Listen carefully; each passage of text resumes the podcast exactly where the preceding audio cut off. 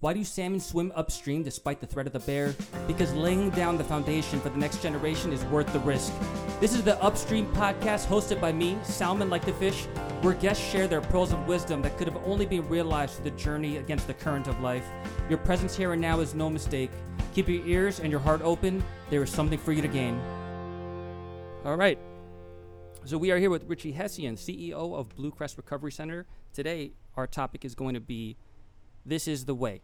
Way being spelled W A A Y, in reference to AA and how many people who aren't even um, struggling with addiction, alcoholism, opiate addiction, uh, could benefit the general population. So, uh, Richie, thank you so much for being here. Thanks for having me, Sal. Yeah, so I just wanted to uh, just ask you to introduce yourself a little bit about yourself. Um, how did you get into this work? Uh, why is this important to you? And and after that, maybe we discuss what actually is AA, if we can summarize that. Sure. So, um, well, I will say that well, because my parents would have me say it because growing up, people say our name wrong all the time. Oh. Uh, a lot. No, that's okay. It's all bad. good because of how it's spelled H E S S I O N, Hession, Hessen. It's Hession. Hession. So Hession, like Okay. the Hessian soldiers, although not the Hessian soldiers because that's I A N, we're I O N, but it is Hession. You know, that's funny. The the reason this podcast is named the up uh, the upstream podcast with salmon like the fish is for many years I always got so frustrated when I'd introduce myself. My name is Salmon. They're like, "Oh, like the fish," and it would piss me off. And Yeah. one day I just decided, no, I'm gonna own it. Yeah, it is like the fish, Right. Except with an A. So Right. thank you for clarifying because I've I've always thought it was Hessian. No so doubt. Hession. Hession, yeah. So, um, yeah, I'm the CEO of uh, Bluecrest Recovery Center, and I love the fact that you're doing this podcast just in general. And when you told me kind of your ideas about the kinds of podcasts you were doing and the kinds of topics and what we're going to be talking about, um, you and I have had this conversation off offline, uh, you know, not related to the podcast. I guess it was probably one of the ideas of why this would be a good topic, and it's something that I've been saying forever. Um, that the big book, the 12 step recovery program, uh, even it in and of itself is is founded on from other programs, right? It wasn't born of itself. It was, you know, we stood on the shoulders of giants, if you will, right? And so a lot of stuff goes back to um, earlier days and other programs, and then it developed into what it is. Um, for me, it's easy to say that uh, I can say 100% guaranteed that if I could somehow make everyone, we'll just start with New Jersey, forget about the world, because the world is so big. But if I could make everyone in New York and New Jersey, where I was born and where I live now, do the 12 step recovery program, New York and New Jersey would be one of the most reasonable, happy places in the world. Um, the 12 step recovery program of AA is something that, and I've had people ask me, right, to sponsor them, to take them through the steps that were not alcoholics. I've had people ask me that question um, because, especially people I grew up with and people who kind of knew who I was. So you asked why I went through it, it all in the first place. You know, I got into this not because I wanted to, not because I had an epiphany. You know, I got into this out of necessity, right? It was born out of need because of my active addiction. And my life was off the rails, absolutely, completely insane. Um, if anybody's ever heard one of my one of my talks about my life story, but suffice it to say, I drank and I used drugs way too much, way too often, for way too long, and I hit just rock bottom where my family wouldn't let me live with them anymore. Um, but the last family member who would let me live with him, my bro, uh, he finally couldn't take it anymore either. And he said, Look, dude, I can't live. You know, he couldn't live like that, right? Having an active addict living in your house is just completely insane. You got to padlock both sides of your bedroom door because, you know, a bad addict will, will jimmy the uh, will jimmy the other side of your door and, and open it that way to get into, you know, get what what they can to to, to, to borrow from a family member to go out and feed their addiction. And so my brother couldn't take it anymore. And so finally, you know, I was in that place. And, and, you know, it's an interesting spot. And I joke about this all the time. It's only foxhole humor, right? Only alcoholics and addicts really get what I'm saying. But it's so funny that when you find yourself with no job and no bank account and no car and nowhere to live, with all your belongings in a black garbage bag and you're standing out in front of the last place that you were able to stay and now you got nowhere to go you're homeless you know? Mm. Right, right. and and for me i don't do homeless. I need a couch i need a shower i need a tv right? Yeah, so i wasn't one of those kids who's like well i'll go live under a bridge. Right. you know i'm definitely not built like that. So you know i raised my hand and said well i think i might have an alcohol and drug problem. Again and, and, and this is important to go to what you were talking about as to why i would why i got involved in the 12-step recovery program in the first place. And like i said it was born out of necessity. I didn't go to detox because i had some I, I had some overwhelming desire to change my life, or I saw all my friends going on to go and graduate college and go to law school, and who got this job and who got that job, and who got married, and who was buying a house, and who was having kids. And me, I'm, you know, 25 years old, and I'm just absolutely a rabid cocaine addict and alcoholic. And every day for me, I was drinking and using to live and living to use and drink. Mm. So, I'd never even, when I looked at all those people, believe it or not, I- that's the sickness of the mind. I'd look at them all and I'd be like, suckers. You know what I Right, mean? right. The suckers just being, you know, it's the rat race and you're, yeah, I mean, you're bought into the rat race. and- Almost like you're enlightened in a way, like they're on the wheel. yeah, absolutely. You know, and as bad as it got, I still felt like me. I was living free, man. Right? I mean, you know, listen, I'm not a rebel motorcycle guy, well, one percenter, right, where you just live free or die. But you know, for me, it's just that's what you what you believe. And but so I didn't have an epiphany. I just didn't have any place to go, and alcohol and drugs took all that from me.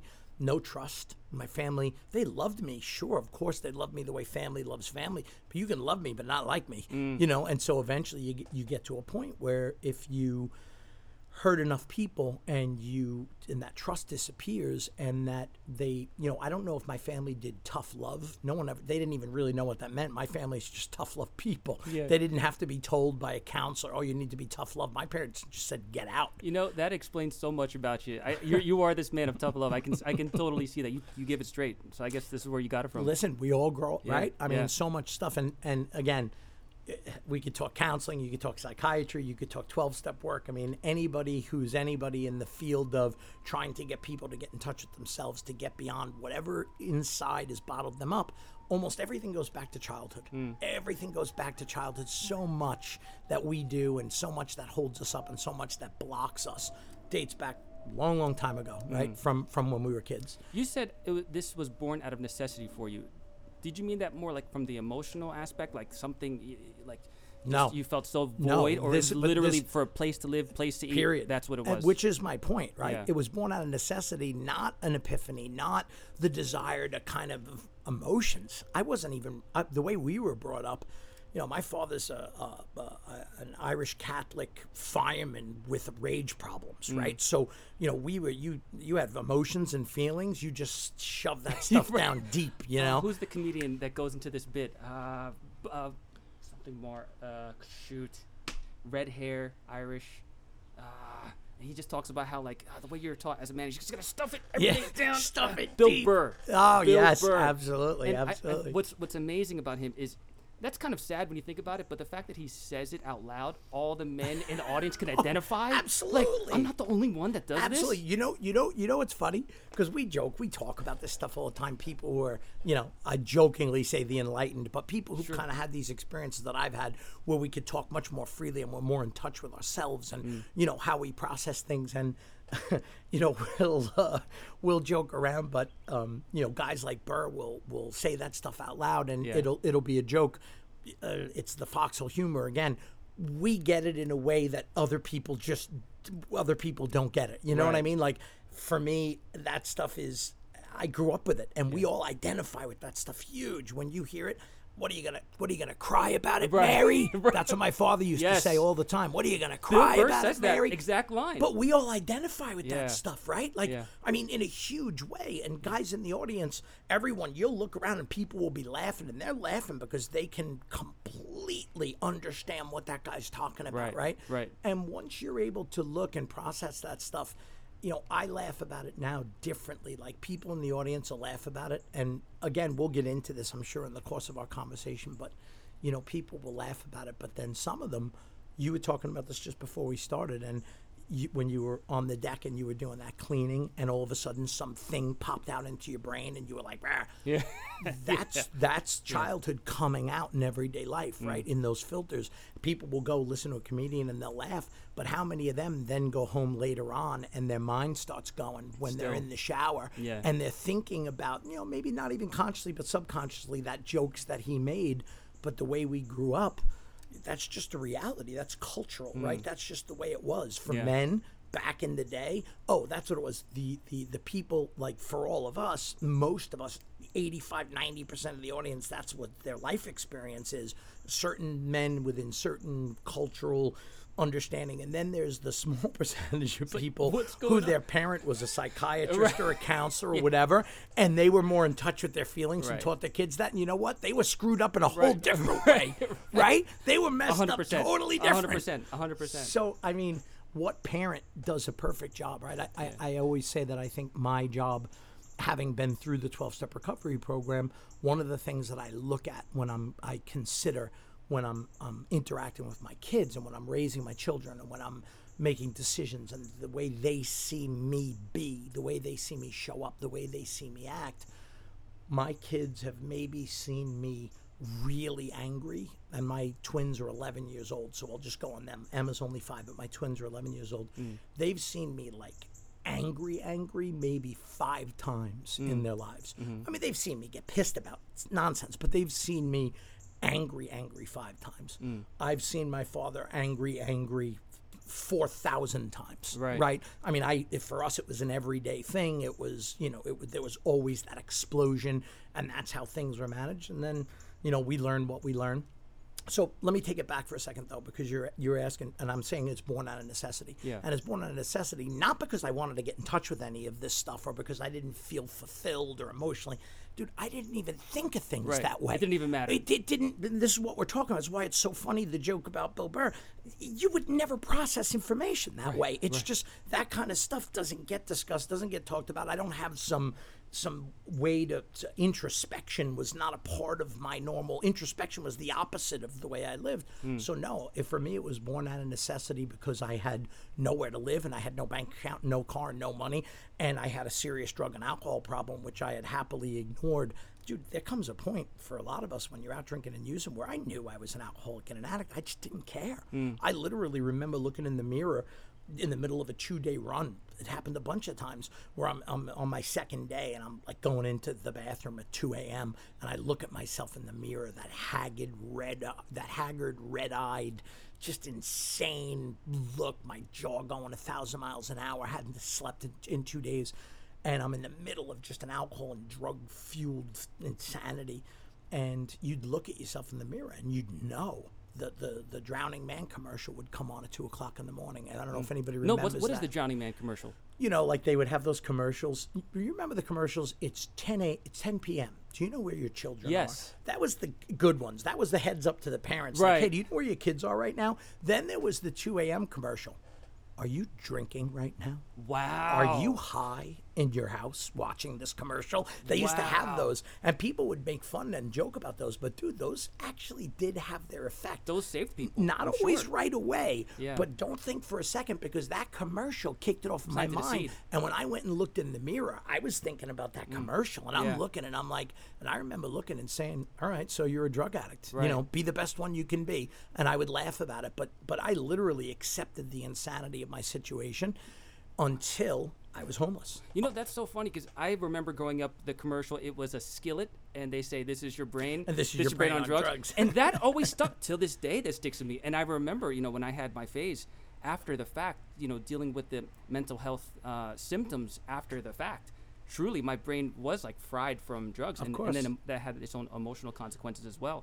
But you know, just for listeners who don't know like what detox is, I mean, essentially, right? This is where you're chemically dependent, and if you were to be removed from the drugs or alcohol, you could have a seizure, you can have really terrible withdrawal symptoms, and which would, you know, s- some withdrawal is not going to kill you, but it would actually point you right back to using the drug again if, if you if you those weren't um, medically kind of uh, uh, treated, right? That's the es- essentially Sure. the purpose of the detox. So the first time that I tried to get sober, I didn't go to a detox. Right, this was years earlier. And I also want to say because you made, you used the example of the commercial, and, and again, this is just the mindset of people when they're in the situation and how you will just foxhole humor and you'll joke about your situation.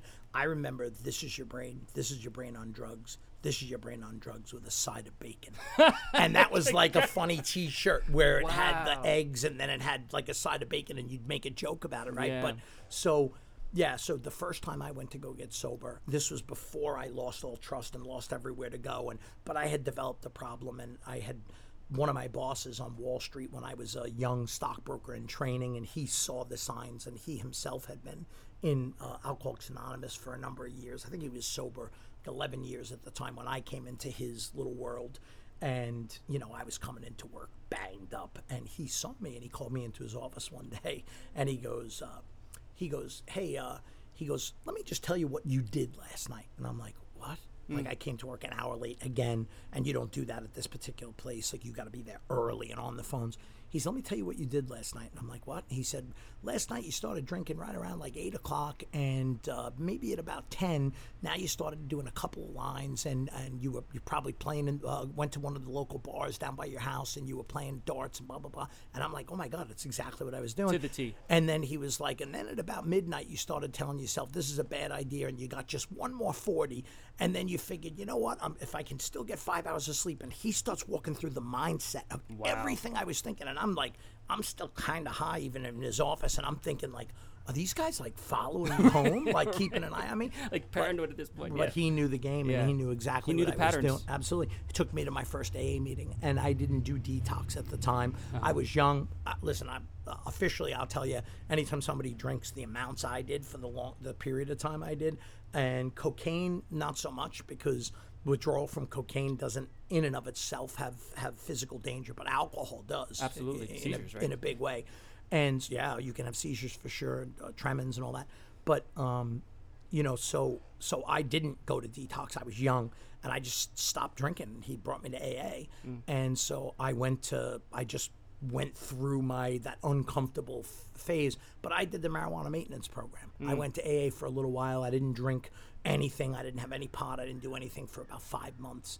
And uh, you know that was like just white. They call it white, White knuckling knuckling it, it? right? I didn't do any program stuff. I didn't do anything. But you were going to AA meetings, but you I weren't doing did. program. Ah. I did. I didn't get a sponsor. I didn't get a home group. I didn't do any of the things they tell you to do. I was around AA. I did go to the meetings, and so I heard some What is stuff. that called? Meeting maker? Is that what that's called? Yeah, called? meeting makers make it is what they say when you go to AA. Meeting makers make it. Meeting makers make it. You go to a meeting, and if you go to another meeting, and then you go to another meeting, and people who don't miss a meeting, 90 meetings in 90 days, and if you just make a meeting every day, you'll get and you'll stay sober. And Ah. they, they used to old school guys used to say that to us. Hold on to your chair, kid, because it's gonna be a it's gonna be a difficult and uncomfortable ride. You know, that's what the old school AA guys would Yeah. say.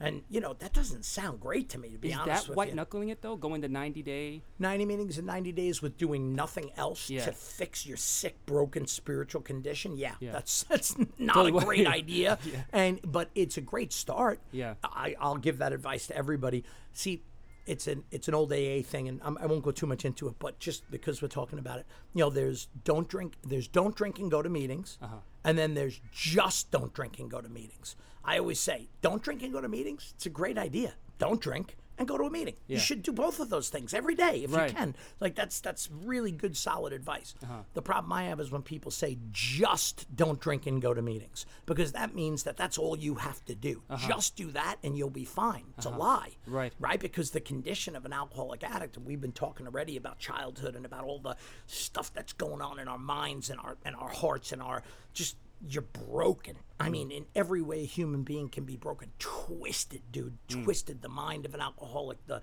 rampant selfishness and fear and shame and guilt and despair. And those things don't just go away. Hmm. In point of fact, if you're somebody like me and you're drinking and you're using drugs and you're doing that day in and day out to live, that is your coping mechanism, right? Like that's what you do. Things are great. Just drink and get Right, high. right. Things are bad. Drink and get high. Yeah, You're depressed. is a coping oh, I can fix that. quote, oh unquote. yeah. It's a coping skill. It's not a good one. uh, but there was a time where it worked, Mm. right? I always tell people, like when I'm speaking in a meeting, I tell guys all the time, yeah, I'm not one of those people who's going to say, uh, you know, my worst day uh, uh, sober is better than my best day drinking or using. Hell no. My best day drinking and using was awesome. There was Mm. A time when alcohol and drugs did its thing for me, and it was wonderful, Yeah. and it would help combat all those things, Right. loneliness and this and that, and anything that I had going on. That's totally that a interesting. couple You know, this might be kind of scandalous that I say this, but I tell patients all the time, like, I can't judge someone for using drugs or alcohol because they're they're in, I actually give them credit because they're intuitively trying to treat something. Right, You know, like like at this stage of the game, if people are in a detox or a P, uh, partial hospitalization program. They're not using drugs and alcohol to party anymore. Right. They're using it just to function, Right. just to be able to go to work, Yeah. just to be able to not be suicidal Yeah. sometimes. You know, Yeah. so I, I never I think for the addict, uh, at least the ones that I've that I've worked with on a one to one, it's like there's such this shame about this. Sure. one. But once I tell them like I credit you, it's almost like you see like a physical change in their face, like this person's not judging me, Yeah, you know, yeah, and which I, I really can't. you know. No, and and and nor sh- nor should anyone, And- right? sure. Who who are we to sit in judgment of another person, right? Right, Walk right. a mile in their shoes. Absolutely. And and so for me, once you take away my alcohol and drugs, and now all I'm doing is just going to meetings and hearing everybody, ah, you know, life sucks and this sucks and blah blah blah, and talking about their war games and the stuff they did when they were out there. I mean, I guess it can be helpful when you're with a bunch of people who kind of understand what you're going through and blah Yeah. blah blah. But it's only so helpful because it doesn't get down to causes and conditions. It doesn't get to what it is it that makes me this. Per- why am I here? Why did I find myself here? Why do I use these things? Why am I so spiritually, mentally, and physically sick? Mm. And when you take away my the thing that worked for a while, even though it turned on a boomerang and was killing me. But for a time it worked, and now you've taken away the only thing that even gives me some kind of part time relief from the chatter of a thousand monkeys that goes on inside of my head. People call it the committee. I love chatter of a Hmm. committee. thousand I like monkeys. that, actually. I've never heard that yeah. before. It's good, but the chatter of a thousand monkeys I like because sometimes your mind can just be screaming at you. Yeah. And you know, you you could be people like us can feel completely lo- lonely in a room full of people. Like it's Mm. it's a brutal way to exist. Now you've taken that away from me. I'm not going to just get better. Now I'm left with all the untreated sickness that caused me to do that all Mm. in the first place. What are you going to do with that? Well, just not drinking and go to meetings ain't going to help. Mm. Going not drinking and go to meetings, that's a part of it. And the way it was described to me, and so we get back to, and we'll now get into what we were talking about. I'm sorry, I No, no, this is of this is we can go excellent. off This into is exactly what I wanted. Yeah. I can go off to a thousand No, this is perfect. But so born out of necessity, I had no place else to go. That was just my experience. Now I've heard people who've had epiphanies where they did say, "I don't want my life to live like this anymore," and they go ask for help. Mm-hmm. I wasn't one of those people. My thing was I had no place to go. I had no place to live, and I raised my hand and said, "I think I might have an alcohol and drug problem." My mother said, "You think so?" Did you really feel that way though when you said no, that, or was I just it more I like just knew that they wouldn't let me live in their house, and I had no place literally to sleep that night. So what else could I do other than go and admit to my alcohol and drug problem? I knew I did. Yeah. I just wasn't really looking for any help with it, you know. Mm, okay. And so my mom said, "Okay." She said, "Let me make some phone calls," and she. I mean, my poor mother. I embarrassed her so many times in my, uh, my life, and the, you know, just I, I. You only realize later in life. That's the truth. And I'll Yeah. tell this. You know, this is born out of personal experience, and I you know, you, you to try and have this conversation with young addicts the way I was at 25, they can't really hear you anyway. no. I couldn't. I know I couldn't have. But now that I'm a parent and I look at my kids and they're only 11, but if I think about my kids doing to me and putting me through what I put my mom through, just thinking they would do Mm. even a quarter of what I did to my parents breaks my heart. Oh, I just the you. thought that they might do that b- literally breaks my heart. And then I think, oh my God, what did I put my mom through? different perspective, Oh right? God, the perspective So different being a changes parent. so much. Yeah. So there I was, and I go into that detox, and you know, detox experience is different for everybody. Now, s- keep in mind, right, because of the nature of what we're about to start talking about, which you know, we started this by saying the 12-step reco- recovery program. If everyone was able to do it, it- this it would just change the game globally. It would change the game if Yeah. people would. The problem is you really need that impetus. What is it that's going to drive you to? It's pretty serious stuff. Mm. You know, doing a 12 step recovery program is not something we were joking about the guys where you shove that all in. Right. We're going to start talking in a little while about doing a fourth step and taking a look at the things the sickness, the twisted fear, shame, guilt, uh, remorse, all the horrible things that we think, and my sadness, and my you know depression, and my anger, and my rage, and my all that stuff. That all gets born and comes from somewhere. But I don't look at that stuff. I have no ability to have introspection, and so I never would have looked at that stuff. Self help book, going to see a counselor. Get out of You don't even realize that things are going on. Come on, you yeah, don't realize and- you're self medicating. Even if you do, Yeah. you're not certainly not gonna. Yeah, well, that's just the way life is, and you're not going to address it. I was forced to go to a, a counselor when I was a kid, right? I went and saw. I mean, that's one of the reasons Bluecrest was born, right? Like taking counseling and 12 step work, real clinical and real 12 step, and putting it together is a is deal. a is an amazing combination. I mean, you're talking rock star. Yes. You know, God meets uh, psychiatrist. You know what which I mean? is like it's supposed to be. Absolutely. Yeah, there should always be a spiritual component. And so I'll tell patients, you know, oh, they'll tell me, oh, my antidepressant isn't working. Well, are you exercising? Are you praying? Like, are you engaged in your spiritual life, whatever religion that is for you? And they'll say no. So uh, I'm like, listen, the medication is not going to change your life. You have to be doing other things outside of that, you know? Right. Yeah, it's a it's again we talked about it before this started, but you know even people who the psychiatrist who writes a prescription, you know even they when you get to talk to them a little bit, they're like, yeah, of course there's science and medication, but really there's it's art more than science after a while because you realize that not not all of it affects everybody the same way. Correct. So they're trying to figure out the right kind of deal to get them where, cured. No, No. to get them baseline even Correct. with everybody else Just to function. just to function. Just to function. Then whatever else you do is what's going to take you from that midway point of like, okay, you're kind of stable-ish. Now what are you going to do? Mm. Now where are you going to go? Right. So where do those two things meet? So me, born out of necessity, no place to go. My mom gets me into the detox. I leave the detox. Seven days wasn't brutal for me. Some people go through brutal. Thank God I never did heroin. Mm. Do you know why I never did heroin? Why? Wasn't in my neighborhood. Really? If there was heroin in my neighborhood, I guarantee I would. Where did you grow up? I don't even know. Staten Island. Oh, okay. And when I grew up in Staten Island, It just when- wasn't around. It wasn't there. I mean, Yeah. it wasn't. You know, we did. I mean, listen, I'm- we're not. You know, I did everything. I did mescaline and mushrooms and acid and uh, marijuana and a lot of alcohol Did I and grow then up in cocaine. Staten Island too? Because I I feel like that's I mean, you know, the world grew up over, in very right? similar towns. Yeah, You were talking about ecstasy and stuff. I never did ecstasy. it wasn't in your town. It's, no, it wasn't in my town. And you know, it's so funny because, and plus, I'm old, so you know, by the Oh, time I- wasn't really- it wasn't really around. It it was around towards the tail end of my uh, my drinking and using, but. It, it never made its way by me. I would have done it in a second. I Mm. probably would have loved it. I joke all the time about if I ever relapse, the first thing I'm doing is, is ecstasy because I just you know kind of curious what that's all about. sure. Uh, again, you. foxhole humor. yeah. Um, so, but now, uh, you know, you took away my alcohol and drugs. I'm seven days away from it. I hadn't been seven days away from alcohol or drugs in, I don't know, probably 11 years. Wow. Right? When we were kids, 15, we started smoking pot. We always were doing something. We smoke pot every day. Yeah. Right? So it, there's not a day goes by that you're not doing something, whether Right. you're drinking or smoking pot or mescaline or whatever it is that you're doing. And so now, seven days in a row, maybe there were days in between. I don't really, you know, 11 years, my mind is so. If you broken. overslept one day, yeah, you yeah, find the yeah, next yeah, day, yeah, yeah. yeah. No. But, you know, in the end, you always partied. And, and now, seven days in a row, you know, I hadn't had that kind of clarity in forever. But, you know, the mind of an addict and the mind of an alcoholic is an interesting thing because you're standing on the steps of the detox. And what I'd love to say, you know, my sobriety experience is is more a looking back thing. You don't realize it as it's going on. Yeah. But as you're standing on the front stairs, I'm in that position that a lot of alcoholics and addicts find themselves in, which is I don't want to live like this anymore. Like I have seven days now. A fog lifts, a little bit of a fog lifts. And you start actually saying to yourself, like, Jesus, you know what I mean? Like, wow, like, I mean, I'm, I'm clear for the first time in probably forever. And, you know, it all just kind of hits you. You turn around, you're like, geez, I'm just getting out of detox. And so and so just graduated law school. And this one has a house and a wife and a kid. And you always just thought rat race. But now I'm not, for whatever reason, I'm standing on the stairs of the detox and all this stuff kind of the chatter of a thousand monkeys runs through your mind.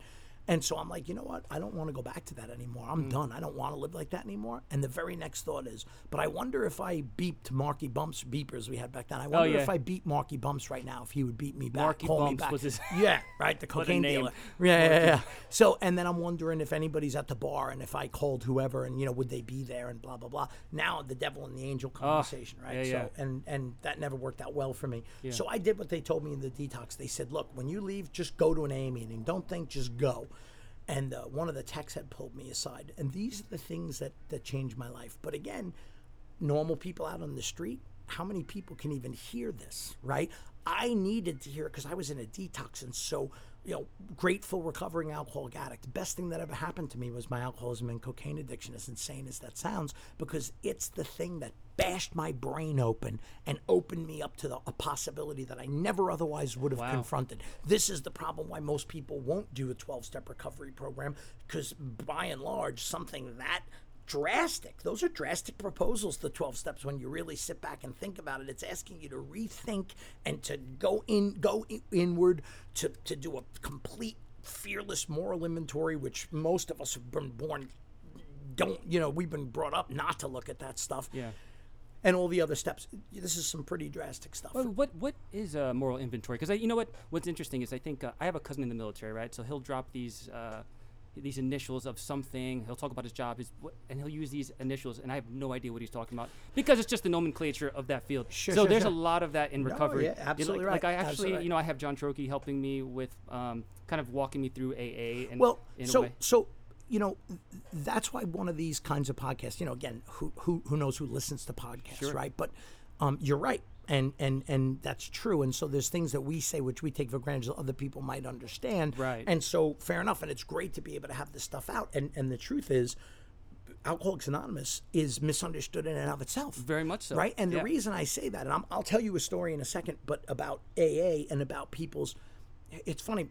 It, it, I never didn't plan on telling this story, and and you know after we're done doing this podcast, I'll check to make sure he's okay that I Yeah, told the story. sure. Otherwise, you'll have to cut it out. But I'm sure he'd be cool with it because um, we kind of have spiritual law consent together. But it'll it'll speak to what you're saying. I'm going to speed up to there to answer this question, right? So, you know, now I go to this AA meeting out of this detox, and that's what they told me go. And the guy pulled me aside and said, find a 12 step meeting. Don't just go to any meeting. You need people who do the 12 steps of recovery. Mm-hmm. That's a big difference. That's what I'm talking about versus Yeah. going to AA, but do or doing 12 step work. Right. You go within the fellowship, and this is all what you mean about the, the, the nomenclature and understanding of what it is. A lot of people on the outside, it's funny, people say, oh, the, the 12 step program. And you say, yeah, the 12 step program. But then when you go in, a lot of times back in the day, now you hear it a lot more often. AA itself has gone through peaks and valleys where people were all 12 steps all the time. That's how it all was born, and that's what it was. And if you didn't do 12 steps, you weren't even in a program. Mm. And then all of a sudden it became don't drink and go to a meetings for years and decades in AA. That became the kind of thing. Just don't drink, go to meetings. The recidivism rates three, per, you know, the, the 97%, depending on who, what numbers you listen to, 95 to 97% relapse. Only 3% or 3 to 5% even stay. And so that revolving door of death, as we call it, right? But just don't drink and go to meetings. It's not going to do it in and of itself. Back in the day, they promised different numbers. People who founded the AA program said that 75% of the people who came in and engaged in the actual program of recovery recovered, never drank and used again doing the 12 steps. doing the 12 steps. Wow. It's crazy, right? But people on the outside don't know that stuff, right? So people on the outside, you go to a meeting. You go to a meeting and you do what anybody does. You look around and everyone sits and you sit. You see people getting coffee, so you go make you're like, all right, there's no money jar there, so I can get it for free, and you get a coffee. Yeah. There's cookies laid out and people are taking them. You take a cookie. Yeah. You listen to people share and people raise their hands and they share about, you know, my landlord's an idiot or I'm having a hard time at my job or whatever stuff people are talking about in the meeting. And if it comes to you, maybe you're like, yeah, I I just got out of detox and, uh, you know, I don't know, I just kind of bored and I, you know what I mean? I I think gotta. people think AA is like this uh, free, uh, uh, minimal structure group where Group people just therapy. talk. Yeah, right, right. That just people just happen to be alcoholics. group group therapy. Yeah. I mean that's really what it comes Yeah. down to, and everyone gets together and they commiserate, and you know people will go out together afterwards for the diner, and you just kind of you know you latch onto other people that are also struggling, and when you're having a tough time, you call them and they talk you off the ledge, and you talk them off the ledge, and so life goes. Yeah, like a support group. That's not what AA is, right? That's a part of what AA is. The hmm. fellowship life is wonderful. I found a lot of people with mutual understanding, and so we help each other in many, many ways, which is great. But that's not what AA is, Mm. right? So it'll go to your point of, of what we were talking about the, the nomenclature for the for the for the military. It's a Yeah. similar thing. So Yeah. I was told to look for 12 step people and I found them, right? I found real 12 step guys. I was lucky. I happened to bump into a guy that I knew from the neighborhood. This guy, Joey T Bird, we called him. You guys have all And. Dude, yeah. Staten Island, a lot of and that was like a street nickname. And Yeah, Joey, yeah. Joey was he was mad dog, dude. He was absolutely out of his mind, like a drunk's drunk. Love the guy. Like Yeah. he's the guy that you know, this is back in the day when the cops would beat your ass when you got out of line and no one said anything. Right. And Joey T would be like hammered, drunk. People would call and say, I think this guy's going to like die. and he'd be like stumbling home. And the cops would go to help him Uh-huh. and say, like, hey, buddy, where you going to? And he'd be like, F you. And he'd swing on him. And No then they, way. And they'd give him a beating, you know what I mean? Because he would like trying to attack them. And then they would just leave him there. Just terrible. But it's a different, different world. It's Yeah, a different yeah. era. And so, um, so I run into this guy and I see him in a meeting and I'm like, oh, Joey was like, he was a street fighter. He was nuts. Like you knew Joey, you never knew what was going to boot off when he was around. And so I like that. I always thought it was, he was very good like that. Yeah, yeah. Oh, you know, the way we grew up, you know, fist fights in bars was just a Par for the course, Yeah, right? absolutely. I mean, you know, a good fist fight in a bar. Who doesn't like a good bar fight, right, really, right. right? Um, and so, but Joey T would always be in the center. But I see him in this meeting, and I'm like, oh, dude, Joey T's here. I'm thinking to myself, like, man, he's probably. I mean, he could flip a table and hit somebody. You don't know. And I'll go poke the bear to try and get him. You know what I mean? Because I'm I'm. I'm not well. I just got a Yeah, detox. yeah. But no, dude, Joey T looked at me and he had. It's one of the expressions people in AA use. There was something about his eyes, and I had what AA calls my Ebby Thatcher moment, which was the, one of the founders of AA had bumped into a friend he grew up with who had changed radically. Wow. And he saw his friend and he was like, Whoa, I had that experience. And I didn't even know about that yet. But I had had the experience where I saw him and I was like, Whoa, dude, the guy was radically different. Hmm. His eyes, his appearance, the way he talked to me. Richie, great to see you. I'm like, Whoa, hmm. like, who is this guy, you know? And so he shook my hand and he circled a meeting and he told me, dude, you should come to my home group. It's awesome, blah, blah, blah. And, you know, I hope you come on Thursday. And he gave me his little copy of the big book. And something about that was attractive to you. huge because Joey T is a regular dude. Yeah. He's nuts. And you know what I mean? And I always say, and I still say this, and again, we'll get into it, but I'm one of those guys who, if I see somebody on the street, this is not now so much, I don't attract to it, although I still put it out there that way, kind of, because every time I speak, I'm trying to speak to a newcomer and not to people who've been around for a while. But there's something powerful when somebody's coming off the street from a life of addiction and alcoholism when somebody says the F curse and God in the same sentence. You know Yeah, what I yeah, mean? yeah. Like, I don't know. That's attractive to me. no, I know hu- that's sick, no, but it is 100%. because that guy's not like you know, it's not. He's not coming across holier than thou. He's not come. He's coming across like a street guy who's like, dude, yeah, you want to get well? I know how fucked up you are. God's the answer. You're like, Yeah. wow, Whoa. what? Yeah, yeah. you know what I mean? Like, whoa. What was that line? I wrote it down, but I know I, I totally misquoted it, and I didn't want to mess it up on the podcast. But something about religion and spirituality. Oh yeah, well, um, re- religion is for people who are afraid to go to hell, and spirituality is for people who've been there and don't want to go back. And I love that. stuff, is an right? amazing quote. And again, but I always qualify now. I used to just say that. Now I qualify and say, but once you get a little sober and a little more mature, you realize religion in and of itself is a wonderful thing, Right. right? It's it gives direction and, and inspiration to millions. Mm. And so I used to, you know, I used to joke that I'm a recovering Catholic, right? I mean, that was like the, you know, that was like the joke when I was speaking in a meeting. Yeah. And now I've gone back to the Catholic Church, and my kids have gotten baptized and confirmed. You know, they're going to be getting confirmed next year. They've done their Congrats, communion, awesome. all that. Yeah. I went back to the church, and it Yeah. took me quite a while of sober before my mind was open enough to go back and do that again. And plus, now you're a different person interacting with the church, so now you can you can view the church dude, completely I differently. Different filters. Yeah. But that's that's the whole thing, and this is the whole point of the twelve steps and why it's so amazingly beneficial. So here I am. I meet this guy, and now and this is what I meant and what I said. I would tell you a story, and and and it does show the. And, and this can lead us right into, I guess, kind of the heart of what you were talking about. And when, when we said, like, oh, let's have this thing and we can talk about the benefits that AA would have for everybody. So I meet this guy. He takes me through. He says to me when I go to meet him at the home group, I followed up and I did the meeting at the, his home group and I went and met all his people.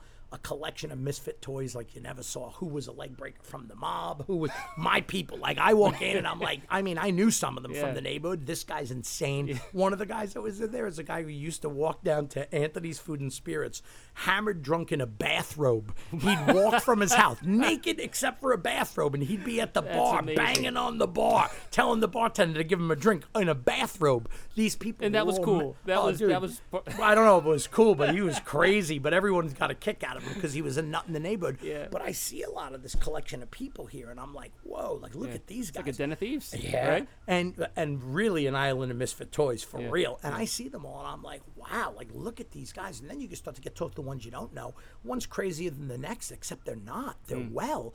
And you start talking to them, and you're like, wow! Look at these people. Of, like radical changes. Some I knew from the neighborhood, and I saw how changed they were, and others you hear their stories.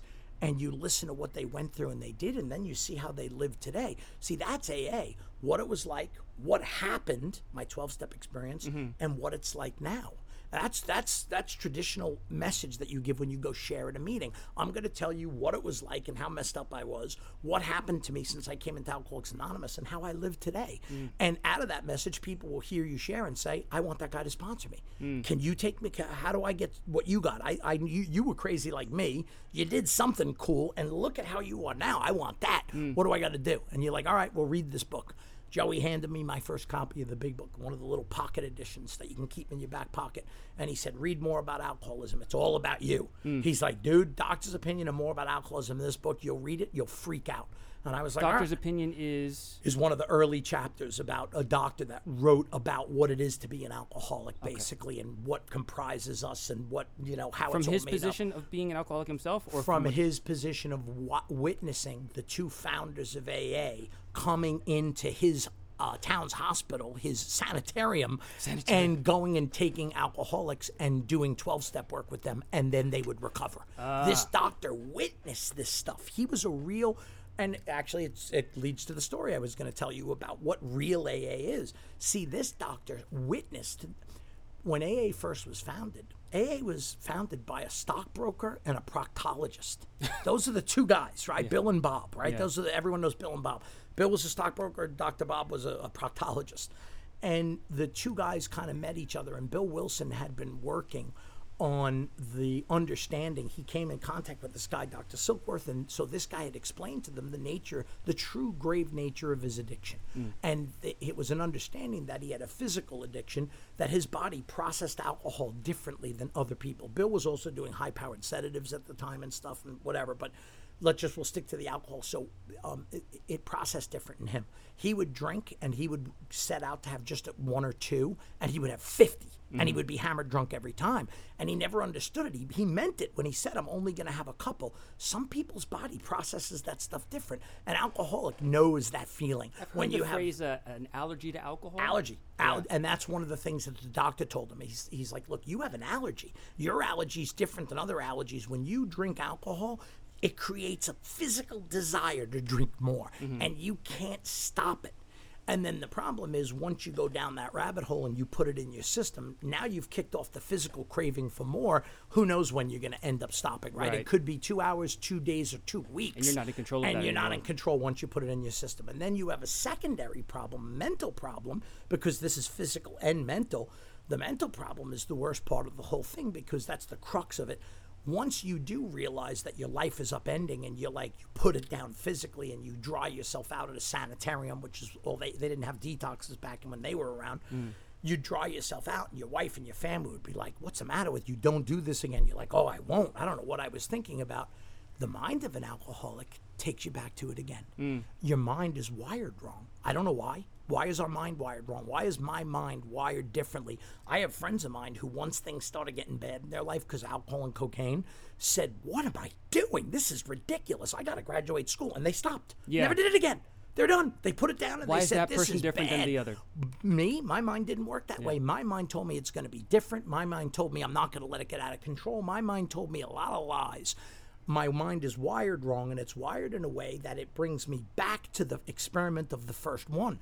Once I put it in my system, it kicks off the physical craving. People who are, uh, are duly addicted to both alcohol and cocaine, let's say, in my example, no man, you're talking about uh, what what a what a wonderful bedfellows they are. Right, right. And for me, when those two got married, oh my God, you couldn't divorce them no matter what you did. Now I drink Jack Daniels. I go have a Jack and Coke in a bar. You have to dude. the within cocaine. 20 minutes, I'm getting a physical itch and reaction. I ha- I'm I'm calling somebody. I gotta I gotta do some lines. Yeah, that's what they call polysubstance abuse, actually, the DSM. Because there's a big misconception that polysubstance abuse is I just like to use different types of drugs. I like to use no, this. no, I- no, no, yeah, it's like yeah, you have to use two the drugs in concert. of them. Yeah, Yeah. exactly. And so for me, that was me all the way, right? Mm. So, um, and that's one of the other reasons why.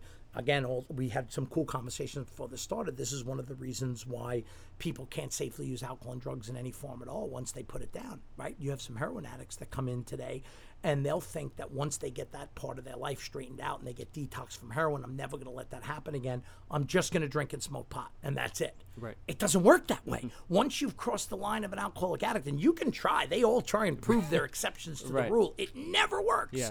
Because the problem is now you get in, I always joke at them, and this is what I say when I do groups and stuff. I always say, yeah, okay, you're a heroin addict, and now you're going to have the little baby high, a little baby high, smoking pot and a little drinking. yeah. And eventually your body and your mind says, well, this is ridiculous. You know what I mean? I know there's a way better high for me out there. And so the little baby high, and you can maybe nurse that for a little while, but the time and place comes Yeah. where the mind of an alcoholic addict, it'll help you, and heroin addiction will help you believe that lie. It'll let you go sometimes for months Yeah. and tell you, you got this, Right. man. You're Yeah. good. Yeah, yeah. You're good. You got this. And then all of a sudden, one day, you're like, the idea hits boom, and it seems like a good idea at the time, right? It's like the guy uh, I, I used to love that from uh, the Magnificent Seven. Reminds me of a fella in Texas who walked up to the top of a ten-story building and jumped off the roof. And people looked at him and said, "What about him?" And they said, "Well, it's funny. The people at every the windows on all the hallways on the way down heard him on the way down saying, "So far, so good. so far, so good."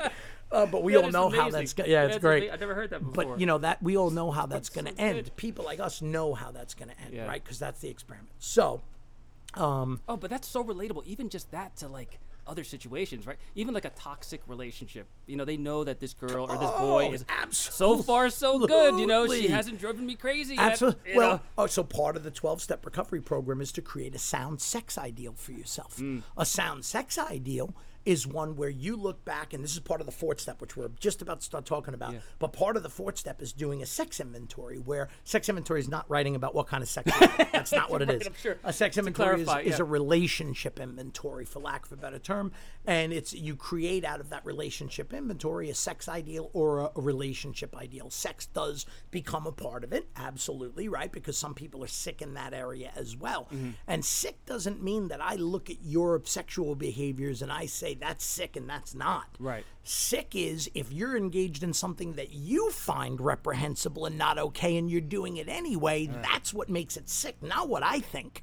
Right? What's good They've, for somebody they've else. told you that this is not good for them. This Abs- is disordered for them. Absolutely. And they can't stop. And once you realize that you're engaging in that, now you've got to ask yourself, should I be doing it? Right. So, you know, uh, one, one, one, one school of thought would have a man have uh, no flavor for his fa- fare, and other would have us on a straight pepper diet. There's ways of they they they they cover all this in the 12 step recovery program because sex problems is a huge part of the fourth step. Most people, if not every person on the planet, has some kind of sex problem. Not with sex itself necessarily, but some kind of relationships or sex problem where that goes with men and women, and or or nowadays, I mean, it was always men with men, women with women, uh, uh, uh, and men and women. It's always been that, but now we can actually talk about Right. it. When Yeah, we were kids, you Yeah, couldn't yeah. talk No, about the it- other it ones, exist, right? Because it was taboo and it was unforbidden. Now we can talk the real about everything, right? About what people's real experiences are. A lot of people, when they do fourth step stuff, the you know when we share a fifth step after you write your whole fourth step, which again I'm going to get into, but when when when you write your entire fourth step, one of the parts of the fourth step on top of doing your sex your your sex inventory where you write about all your past relationships and highs, lows, good things, bad things, what you did wrong, what you did well, what what worked, what didn't. You create a sane, sound sex ideal based on the crazy, bad stuff that you had. You know what you don't want to do, mm. and then you know the ideal is the opposite of that, or how you should show up and what you would do, and what you look for in a partner. Like I know what to avoid because I've been in these bad relationships, and me and that person don't go well together. Yeah. I want to be with that kind of girl, but it's not good for me. Right, right. And she wants to be with me, but it ain't good, for, her, either. right? So, all right, you know what? I'm because we're we're about to get into all this, and I want to. So, to if I could circle back really briefly because it's an important aspect of this kind of a thing where people hear us talking about what AA really is. And so now, for me, bringing it back to my experience with Joe T, Joe T now start and this collection of Misfit toys, they start guiding me through a real 12 step recovery program. I go through the 12 step recovery program and I have just an absolutely amazing experience with it, right? I mean, I, I it's it, it was life changing stuff, and, mm-hmm. and that's what we're, we're here to talk about. But after I got up to the to a particular part in the steps, and I'm in the thing for a couple of years now, a year and a half, two years, which you know, in the grand scheme of things, is a little time. But now I've become a bit more practiced, and I start working with a lot of sponsees, other sickos like me, Mm. who reach out to me and they hear me tell what it was like, what happened, and what I'm like now, and they're like, "I like you, you know, you're crazy," and I, you know what I mean. But you got well, and they identify with me, and they're like, "I want you to sponsor me and take me through the steps." I'm like, "All right, you sure you want to go through with me? I'm hardcore, right?" Right. So I tell guys, "All right, if you want to, you know, think you want to go through the steps me." So this one guy that I worked with, um, he was, I mean, this guy, his name's Philo. This guy, dude, unbelievable dude, unbelievable guy, sick as they come. Mm. Came up to me in a meeting in the 79th Street Workshop in New York City. I was there to speak about sponsorship. Mm. And I go and I share my story and blah, blah, blah, and I, I do my thing. And afterwards, people come up to me, and people always come up after. If you share well and if you like hit it home, some of the people in the in the audience or in the meeting will be like, "I want to talk to that guy." so people right. come up talk to you afterwards. One of the guys came up to me and he was this artist. And apparently, one of the guys in the meeting was like, You know who that guy was after I was done talking to him? I'm like, Not really. I'm, I'm a kid from Staten Island. You know what I mean? I know nothing about into that, yeah. Art Yeah, scene, dude. I know yeah. nothing about anything. I lived my whole life on Staten Island. I never went anywhere, right? Pennsylvania, a couple times to a trailer my parents Right. owned, and we drove to Florida once. But the rest of my life was all in. All and it wasn't just Staten Island, it was in my neighborhood. Uh-huh. It was a f- eight square block radius. That's where I lived my whole life, basically, right? Yeah. So I don't know anything about Manhattan, and so he's like, "Oh, that guy's a famous artist," and I'm like, "Whatever." I was not impressed by anything anyway because me, dude, I'm like, I'm on a mission You're now, focused. right? I'm sober, and I'm like out there spreading the message of healing and recovery, and that's making me f- better. And so the artist came up and talked to me, and he's like, "I want to go through the steps with you, and I love what you said." And I'm like, "Okay, no problem." I gave him my phone number, and I, you know, he's like, "I'm gonna." I said, "Call me tomorrow, and if you if you still want to do it, I always give him, you know, 24 hours to think about it." I'm like, "You know, you heard me speak, and it sounds good, but if you still want to do the work with me in the morning, call me." And he's like, "Okay." And then the other lunatic, Philo. I don't know who he is at the time, but I watched him go in and out of the bathroom the whole meeting. He's got those little white spots on the corner of his mouth, coked out of his mind. And I know his jaw is going a thousand miles. And I saw him in and out of the bathroom during the meeting, and I'm thinking, oh, that, that know would be me, right? Yeah. That that poor guy. Except I would never be stupid enough to go to an AA meeting high. I think that's crazy, personally. People do it. I just me, I'd stay the hell away. But that's just me. He comes up to me, invading my personal space. He gets like within inches. The spittle is hitting me as he's talking to me, and I'm like, Yeah. bro. And so I, I, I like put my hands on. I said, do me a favor, take a few steps back. You're Yeah. invading my personal space. Now, I, again, being a kid from Staten Island, what I wanted to say is, bro, what are you? You stepping up to me like that? Are you Right. kidding me? Let's go. But I'm not doing that. I mean, Yeah. I'm a sober man, and I know he's high, and so I'm like, hey, could you just give me a little bit of space? And I kind of put him back, you know, an arm's length, and I'm like, what's up? And he's, "Ah, bah, bah, bah, I heard you talk about. blah, blah." So I go home, the fiance at the time, and she's like, "How was the meeting?" I said, "It was great." I said, "Some artist came up and asked me," and I said, "He's definitely going to call me in the morning." And then some lunatic was wasted, probably won't even remember he spoke to me. Well, you know, we make plans and God laughs, and so the next, I never heard from that artist again, but the No way. lunatic called me first thing in the morning. You know, he's probably amazing. still high. Oh yeah. And so anyway, long story short, because I got to bring it back in because I could talk about this forever because this like is a story that I've told many times and there's a lot of creeks and crevices to this story. Very cool experience. But this guy had a rock star experience. Hmm. Rock star. We met every week. He did the 12 steps. Me, I can't get anybody sober. I don't get them drunk. I don't get them sober. I can't, I don't have that kind of power. That's not your responsibility, No, right? my responsibility is my big thing is I can read. Hmm. I sit, I read instructions, I say follow this direction, follow this direction. It's all in the big book. You know, there's a little more to it than that, but you're guiding them through this path and you're holding them accountable. Like you said, you were willing to go to any lengths. I always ask them that. You willing to go to any lengths? Yes. You sure? Yeah. Well, remember you said that because I'm going to bring it up a lot in the next few months. Yeah, yeah. So, are you willing to go to any lengths? And he was, and he did, and he met me every week, and he followed all the directions, and he had an amazing experience, dude. Mm. This guy was, he was literally drinking and using himself to death. He was me, cocaine and alcohol, the whole thing. And his wife filed for the divorce. His job, he was literally this close to losing his job. He told me all this stuff when we first met, and I was like, "Look, man, put that stuff to the side, and we're going to concentrate on having a 12-step experience, and then." You know, life's going to take care of all that stuff for you. God's going to take care of that. And, you know, people always roll their eyes Yeah, at first. yeah, oh, yeah, yeah. oh, God's going to magically make it all go away. Right, I'm right. like, yeah, maybe it will be magic. But you don't have to believe it. You just have to believe that I believe it. Right. Let's just agree that you, going on the way you are now, you're doomed Right. I'm offering the possibility of a solution. And let's let's not forget, you heard my experience, dude. I should be dead. Right. If you use me as your example, which you are, because you asked me to sponsor you, you see the power of what I'm talking about. You don't even have to believe it; it's real. Yeah. Look at who I was, and look at who I say I am now, and listen to my comportment, the way I, I speak. I- am way different than that sick individual, and you get the, the you get the benefit of seeing that I had this experience. If you believe what I'm saying, And there's no reason for you to offer yourself as a sponsor other than gratitude, right? Well, I mean, in, well, there is actually I- I- what I mean because the people in the program said that if I don't sponsor people, I'm going to go back to drinking and using. Right. So there's there's that part of it too, because that's part of the 12 step, right? Is Yeah. back. But it's not like a, a uh, it's not like you get a, a percentage of each person you sponsor. No, you yeah, know. yeah, so like, so that's, they have no reason to not believe you. Absolutely, is what I'm saying. Absolutely, yeah, very true, very true. So, but now that it speaks to the guy, Doctor Silkworth. That's why he was so important in the beginning. He was the guy in charge of Towns Hospital. He was one of the leading alcohol and addiction experts in the country at that time. I didn't know that. He saw Bill and Bob, and he watched them put it together. Bill realized that the mind. That's where we were talking about before. He realized that his mind was sick and his and his and his body was sick with the allergy. And then he also came to realize there was a spiritual component to this all as well, hmm. right? He was restless, irritable, and discontent. He had feelings of unhappiness. He was full of fear. He couldn't have good personal relations. He couldn't control his emotional natures. He was prey to misery. He was prey to depression. All spiritual sickness on top of the mental and the physical part. And when you put that all together, brutal. And the doctor told him, but I don't know, like with m- normal people, I use a kind of a, a psychological measure to get you to see that, to move you beyond it. But with alcoholics of this hopeless variety, the normal psychological approaches don't seem to work. And so he said, but I did hear about this group of guys who do God stuff. And Bill's like, ah, Bill wanted nothing to do with the God stuff, right? He, he had no interest at all. But necessity, born of necessity. He mm. kind of had to be a little more open minded than he was in the past. And so he got in touch with these guys. The Oxford groups is what it was back in the day. It was a very Christian thing. Bill was so not into it at all. Yeah. But Ebby Thatcher brought him to it, and he started getting with this, opening his mind up to a God concept, which he never had before. And Bill was in search of helping other alcoholics because that was one of the big beliefs they had that if you carry the message to someone else and help them, it'll help you. Mm. So Bill was out looking around, looking around, and he tried for I don't know how long. I always forget the history, but six months, eight months, and he didn't get a single person sober.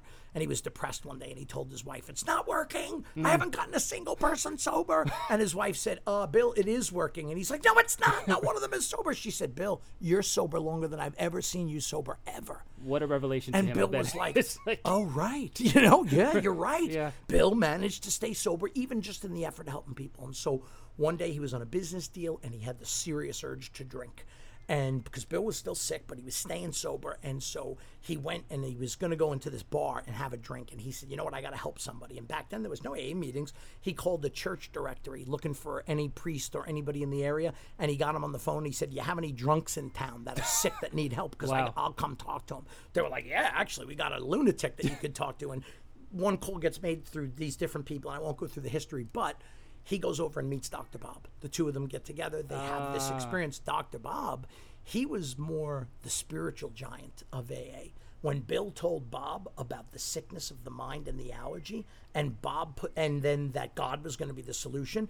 Well, Bob didn't know about any of that stuff, but he knew the God stuff, and he really once he added, it was like when you ever remember the commercial with the peanut butter and the chocolate bar where the guy trips and it falls into the peanut butter and he pulls it out and goes, mm, Yeah, like- Re- great like genius. oh, Yeah, like yeah. a genius, like Yeah. just that str- that accidental meeting of chocolate meets peanut butter. Yeah. That's what happened with Bill and Bob. Wow. And Bob now started applying those ideas to his spiritual uh, uh, practices, and all of a sudden, the two of them got sober. Now they went out and started carrying this message, and they got all these people sober. Now, as they were doing that, this doctor at Towns Hospital, Dr. Silkworth, he watched them come in, and all of a sudden, the sickest lunatics he's ever seen come in and out of his hospital are getting sober and staying sober. He saw Bill, and he was like, "Dude, you guys are amazing." So they said, "Well, listen, we're writing a book. We created a fellowship, and we want you to like sign like a testimonial to tell people we're real." Dr. Silkworth was like, "Well, hold on a like, yeah. second. You know, he's the leading alcohol drug uh, uh, doctor of the in the country at the time." That's a big deal, right? Like that guy was credentialed. Everybody knew who he was. He was a leading prominent doctor. And now the stockbroker's asking him to write a thing saying that they found a cure for alcoholism, basically. Right.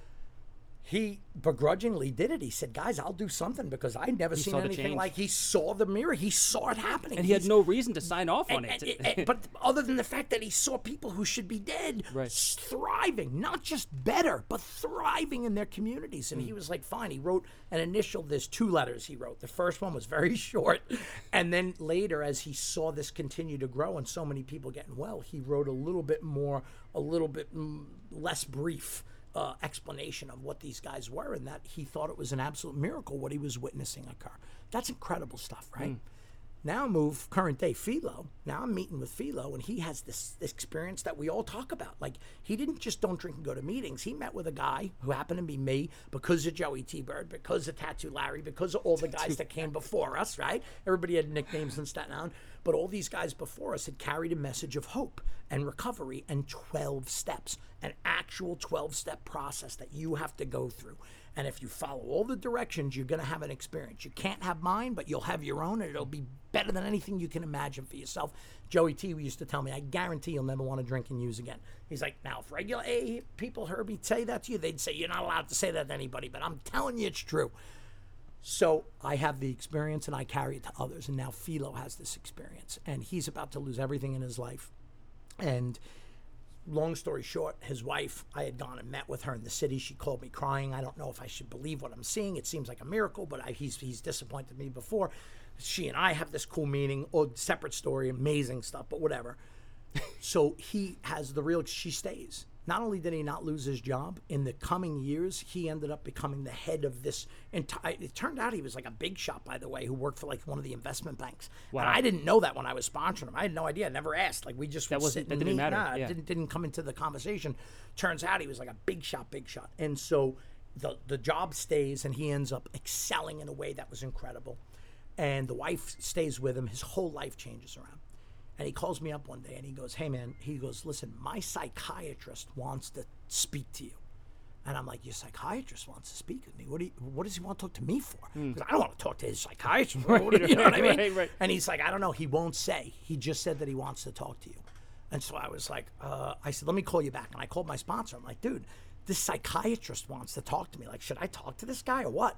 And he was like, I don't know. The big book says that we should uh, help the medical community and leave ourselves open to them if they ever want to talk. I love like, that, that there's an answer to that in yeah, the big book. there is an answer in the big book, and it says we should make ourselves available to the medical community if they want to confer with us and talk with us. And I'm like, all right. So I said, all right, give him my phone number. The guy calls me at my brokerage house one day, and he's like, uh, hey, this is Dr. A. Um, uh, Philo uh, gave me your number and said I could give you a call. And I'm like, yeah. I said, hey, Dr. A, uh, what's up, man? What, what can I do to help you? And he goes, well, first of all, I just want to ask a very important question. Now, keep in mind, as Philo and I went through the steps, he'd been seeing this shrink for 10 years wow. couldn't stay sober. He was a cocaine addict, full blown. He'd been seeing this guy for 10 years. All childhood stuff, right? God knows what little he actually told him. Man, we never tell them anything real, dude. We always tell just enough to Just keep enough. the conversation Yeah, going, yeah. right? 10 years he wasted this guy's time by not telling him the truth. And after he had the experience with me, he had called him up and said, I need to make a four hour appointment on a Saturday. And he read him his whole four, the, most of the highlights of his fifth step. And he told him everything. I mean, the deep, dark secrets, the stuff that he'd never told the shrink. The shrink was like, uh, you could just imagine him writing in his notebook, like, what the heck just happened? So the shrink tells me, he goes, so I, the first question I want to ask you is, what the fuck did you do to Philo? and I started laughing, right? I'm like, I, so I literally laughed, and I said, I didn't do anything to Philo. I said, you know, Philo came and he had a he had an AA experience, and he and this is what the doctor said to me. He said, Rich, let me tell you something. I've been sending people to Alcoholics Anonymous for 25 years. I've never seen anybody have this kind of an experience before. So don't tell me he had an AA experience. And I said, Well, Doc, the problem is is that a lot of people on the outside don't realize you send people you're sending people to AA the fellowship. Philo fell in with a group of people who do the 12 step recovery program.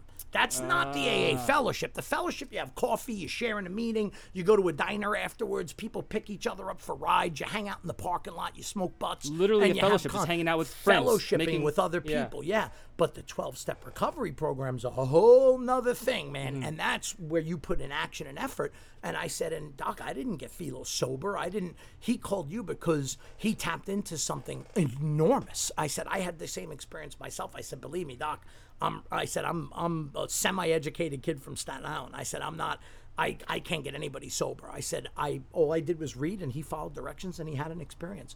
And the doctor said, Well, let me tell you something. I've never seen anything like that in my life. And he said, But I wanted to ask you a favor, which is the real reason I called. And I'm like, Sure. And he said, I have another guy I've been working with for 11 years, cocaine addict, alcoholic, very much like Philo. And I can't get through to him. He's like, I can't get him to turn a corner. He's literally dying in my office, and I mm. know he is. And I can't, there's nothing, no approach I make seems to be working. And I was wondering if you'd be willing to sit down and talk to him. Wow, Think about that. that's amazing. Think about the power of that. A real life modern day Dr. Silkworth. This is a, sh- a Park Avenue shrink, by the way. This guy's 62nd Street offices. You're talking like he, rich and famous. Like these are the real deal. He went to all the, he had all the degrees, be- you know, in his office. This guy was very prominent uh, shrink. Like I said, this guy turned out he was like a big business guy. Yeah. And this guy's calling some half educated college dropout from Staten Island asking him if he can help one of his patients. That's amazing stuff, dude, Yeah. right? Amazing Absolutely, stuff. absolutely. And guess what happened? I went, sat down, and met with the guy, and guess what happened? The guy had an unbelievable experience. Mm. And I could go into that. That's a whole nother story that I would start crying hysterical if I told you right now. But point is, that's an AA experience. That's the real deal. That's a 12 step experience. What it was like, what happened, and what it's like now. The what happened is what we're talking about. And what happened is a 12 step recovery process. And what does that mean and what does that look like? What it means is that you find somebody like me, for example, in the fellowship who's already had a 12 step experience. They've been guided through a 12 step process and they can sit down with you, open the big book, which is the textbook of AA, and they can guide you through from the forwards. It doesn't start at page one, it starts all the way back at the forwards, right? We literally read the content, the, the title page, mm. and we go all the way up through the book. And that person will sit and they'll take you through and they'll ask you questions. We don't just read a statement. If, if it says in the big book, men and women drink essentially because they like the effect produced by alcohol, my sponsor would stop and say, Did you drink and use essentially because you like the effect produced by alcohol? And I'd be like, yeah, I like to get numb. He's like, exactly. And then he'd read the next sentence and he would turn really that break into a it down. question, break it down. He's like reading a sentence or a paragraph. It's not, I read books all the time. You read a paragraph and then you don't even remember what you read. Yeah. He stops at every sentence asking me, Is this you? Do you agree? Do you disagree? Do you think they're telling the truth? Do you think this is possible? Do you believe? Do you not believe? What do you think? And he, every single thing he broke down. And there was no right or wrong answers. He, in my spot, you know, anybody who takes you through the 12 steps is going to tell you, you can't have my experience. There's no right or wrong answers. And don't bullshit me either, because I'll know. If I tell you, do you believe that God can take you beyond where you are? And you look at me and say, yes, I know you're lying. And I'd be like, all right, fair enough. And so early on in the book, it was like, do you believe God can do this for you when you can't do it for yourself? I'm like, not really. And so my sponsor would just smile and say, maybe that answer will change at some point. Maybe not. But okay, Yeah, it's not something enough. you confront like uh, you're wrong. You, you allow the person No, to have their own experience. They have to have their own experience. And so you guide them through a 12 step recovery process. Now, the 12 step recovery process, and this is the, the, the, the critical part about why most people in the world, as much as I know they would benefit from a 12 step experience, one of the, the, the keys to it, why they wouldn't ever really do it, is there has to be that first step truth that pushes them to take actions they would not otherwise normally take and what would be that first step truth? my first step truth was that I was an alcoholic and a cocaine addict, and that if I didn't do this other stuff that they subscribe to, that I'm gonna die. I'm gonna continue to drink and use until I lose my life. Does it have to be death though? To Uh, well, there's all sorts of forms of death. There's spiritual That's death. true. There's That's true. financial death. There's uh, emotional death. There's physical death. Right? There's all sorts of different ways of dying out there. And is it possible that a normal person who's not an alcoholic or addict could have their own momentous reason or breakdown in life where they would be willing to do something and go through? Absolutely, they would. People do it all the time and they seek out other things. All of a sudden, they go to gurus and self help books and this and that. AA is the best because it's free. The 12 step Right. recovery program Yeah, will yeah. cost you nine bucks. That that book. book. should probably cost about 250 grand Yeah. the book, but it costs nine dollars. Right. Um, but you can the the amazing thing about the book is when it was written, it was initially written that someone could take themselves through the steps. There were no sponsors Mm. know back that. in the day. People would send away for the book in Skokie, Illinois, and Bill and Bob would, would postmark it and send it to them um, um, via the, the Pony Express. And a week and a half later, they would get this book, and the wife and husband would open it at the kitchen table. The wife's like, All right, maybe you're going to get cured. And this guy's like, This isn't going to work. That's amazing though, because that book probably, I mean, did it for a lot of people, right? Oh, just, read, just reading the book itself. More than you can imagine. it's amazing. More It's than like you the- can imagine. the- just like if you think about words and, and books as like programming, you know, Right To on. pick up a book and it just completely That's change it. your life. But is but insane. and the, the point of the book is that it's you just have to follow directions. They have a particular belief system, and they believed the first thing you had to do was look at why in your life. And I'm now I'm going to um for the sake of this conversation because of where we're going with it. I'm not just going to talk about alcoholism and addiction. I'll say that the first step when you read through 40, oh, let's see, what is it, 40 something pages? It's I'm trying to remember what the breakdown is. I, I can't believe I don't remember the number. And usually I remember it off the top of my head. It's something like, and, and, and don't quote me, but I think it's 46%. 46% of the, the, the textbook of Alcoholics Anonymous is dedicated to step one. wow. Yeah, less than half, but almost half of it is dedicated just to first step truth. Because you have to recognize how sick you are and how what it does to you. That's what gets you to do the rest of it. The rest of it, the process itself, only makes up a little more than the rest of the half the book. Mm. But it's packed with lots of action and stuff you have to do. But first, you have to come to a, a true understanding of the nature of your sickness and how in trouble you really are. Once you are, then you'd be more willing and open to accepting these drastic proposals that they're suggesting. One of the next drastic proposal after you take a look at your first step and you see your truth, and if it's somebody outside of AA, maybe it's just life sucks and they hate themselves and they hate the way they live and they don't want to do it anymore and they don't know what to do. Maybe that's enough for some people. For me, I don't know that it would have been. I needed.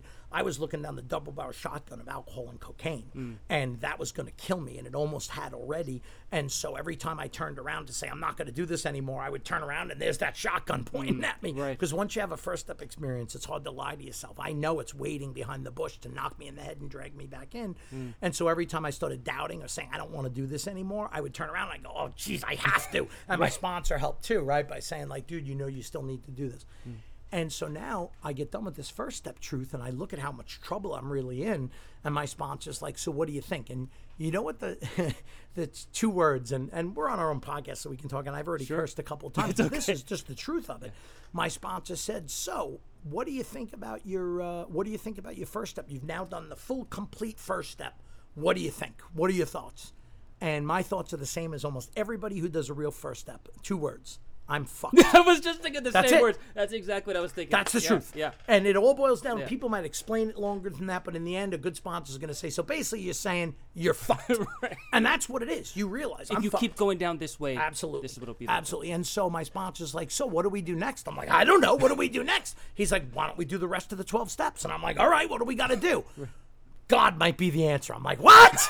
you know, and I go, "Uh, I'm finally, you get me to the point now you're going to start to be a magic God's going to help me. I'm, I'm a recovering Catholic. I was an altar boy. That's not going to do any good. You know, that sounds good for when you die. You have to deal with the whole God thing. Right. Make meet your maker and But make sure you're yeah, prepared. Sure. exactly. But in the end, in the real world, I need real solutions to real problems. Mm. And my sponsor, we always joke that we just pat people on the head, just smile and pat them on the head and say, "Let's just see what happens. Let's read out of the book, and we'll just ask questions and answers the way we've been." And so he did, and he read out of the book. Is Mm. it possible? Is this possible? Is that possible? Do you believe? Is it possible that this could be? Is it possible that could be? Dude, there's so many things, and we can't talk about it in this podcast because I could spend a two hour podcast just on steps two and three. Yeah. But the point is, the people who wrote the book, they wrote it knowing a lot of people were going to have hangups that God was going to be a real solution. Mm. See, one of the things I've found now in recovery, and keep in mind who I was. When I came in, I was a doubter, eye roller. God is not some real thing. Like it is. I, I'm not saying there's no God. There probably is Right. for sure. But that's for later. That's for after. But for in the real world, I don't know how Magic God's going to be able to step in and actually solve like real issues or problems.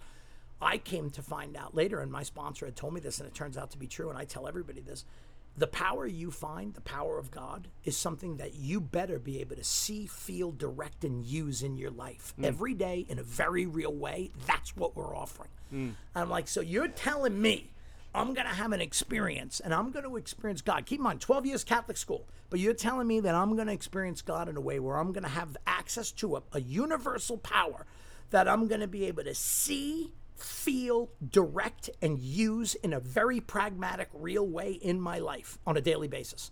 Yes, you will. Bullshit. you know, it's just, it sounds ridiculous. And yet, I'm sharing down this. I don't want to go back to the way I was. So, what if it is possible? Right. Maybe it's not. And that's what he told me. He goes, dude, worst case scenario, you go through all these directions, and in the end, it turns out to be bullshit. We spent a little time together, right? Right. You had a different life experience. What's the it worst? didn't work out. yeah, yeah. What's the worst thing that can happen? The, what's the best thing that can happen Mm. is er, that we're half right. What if we're just half right?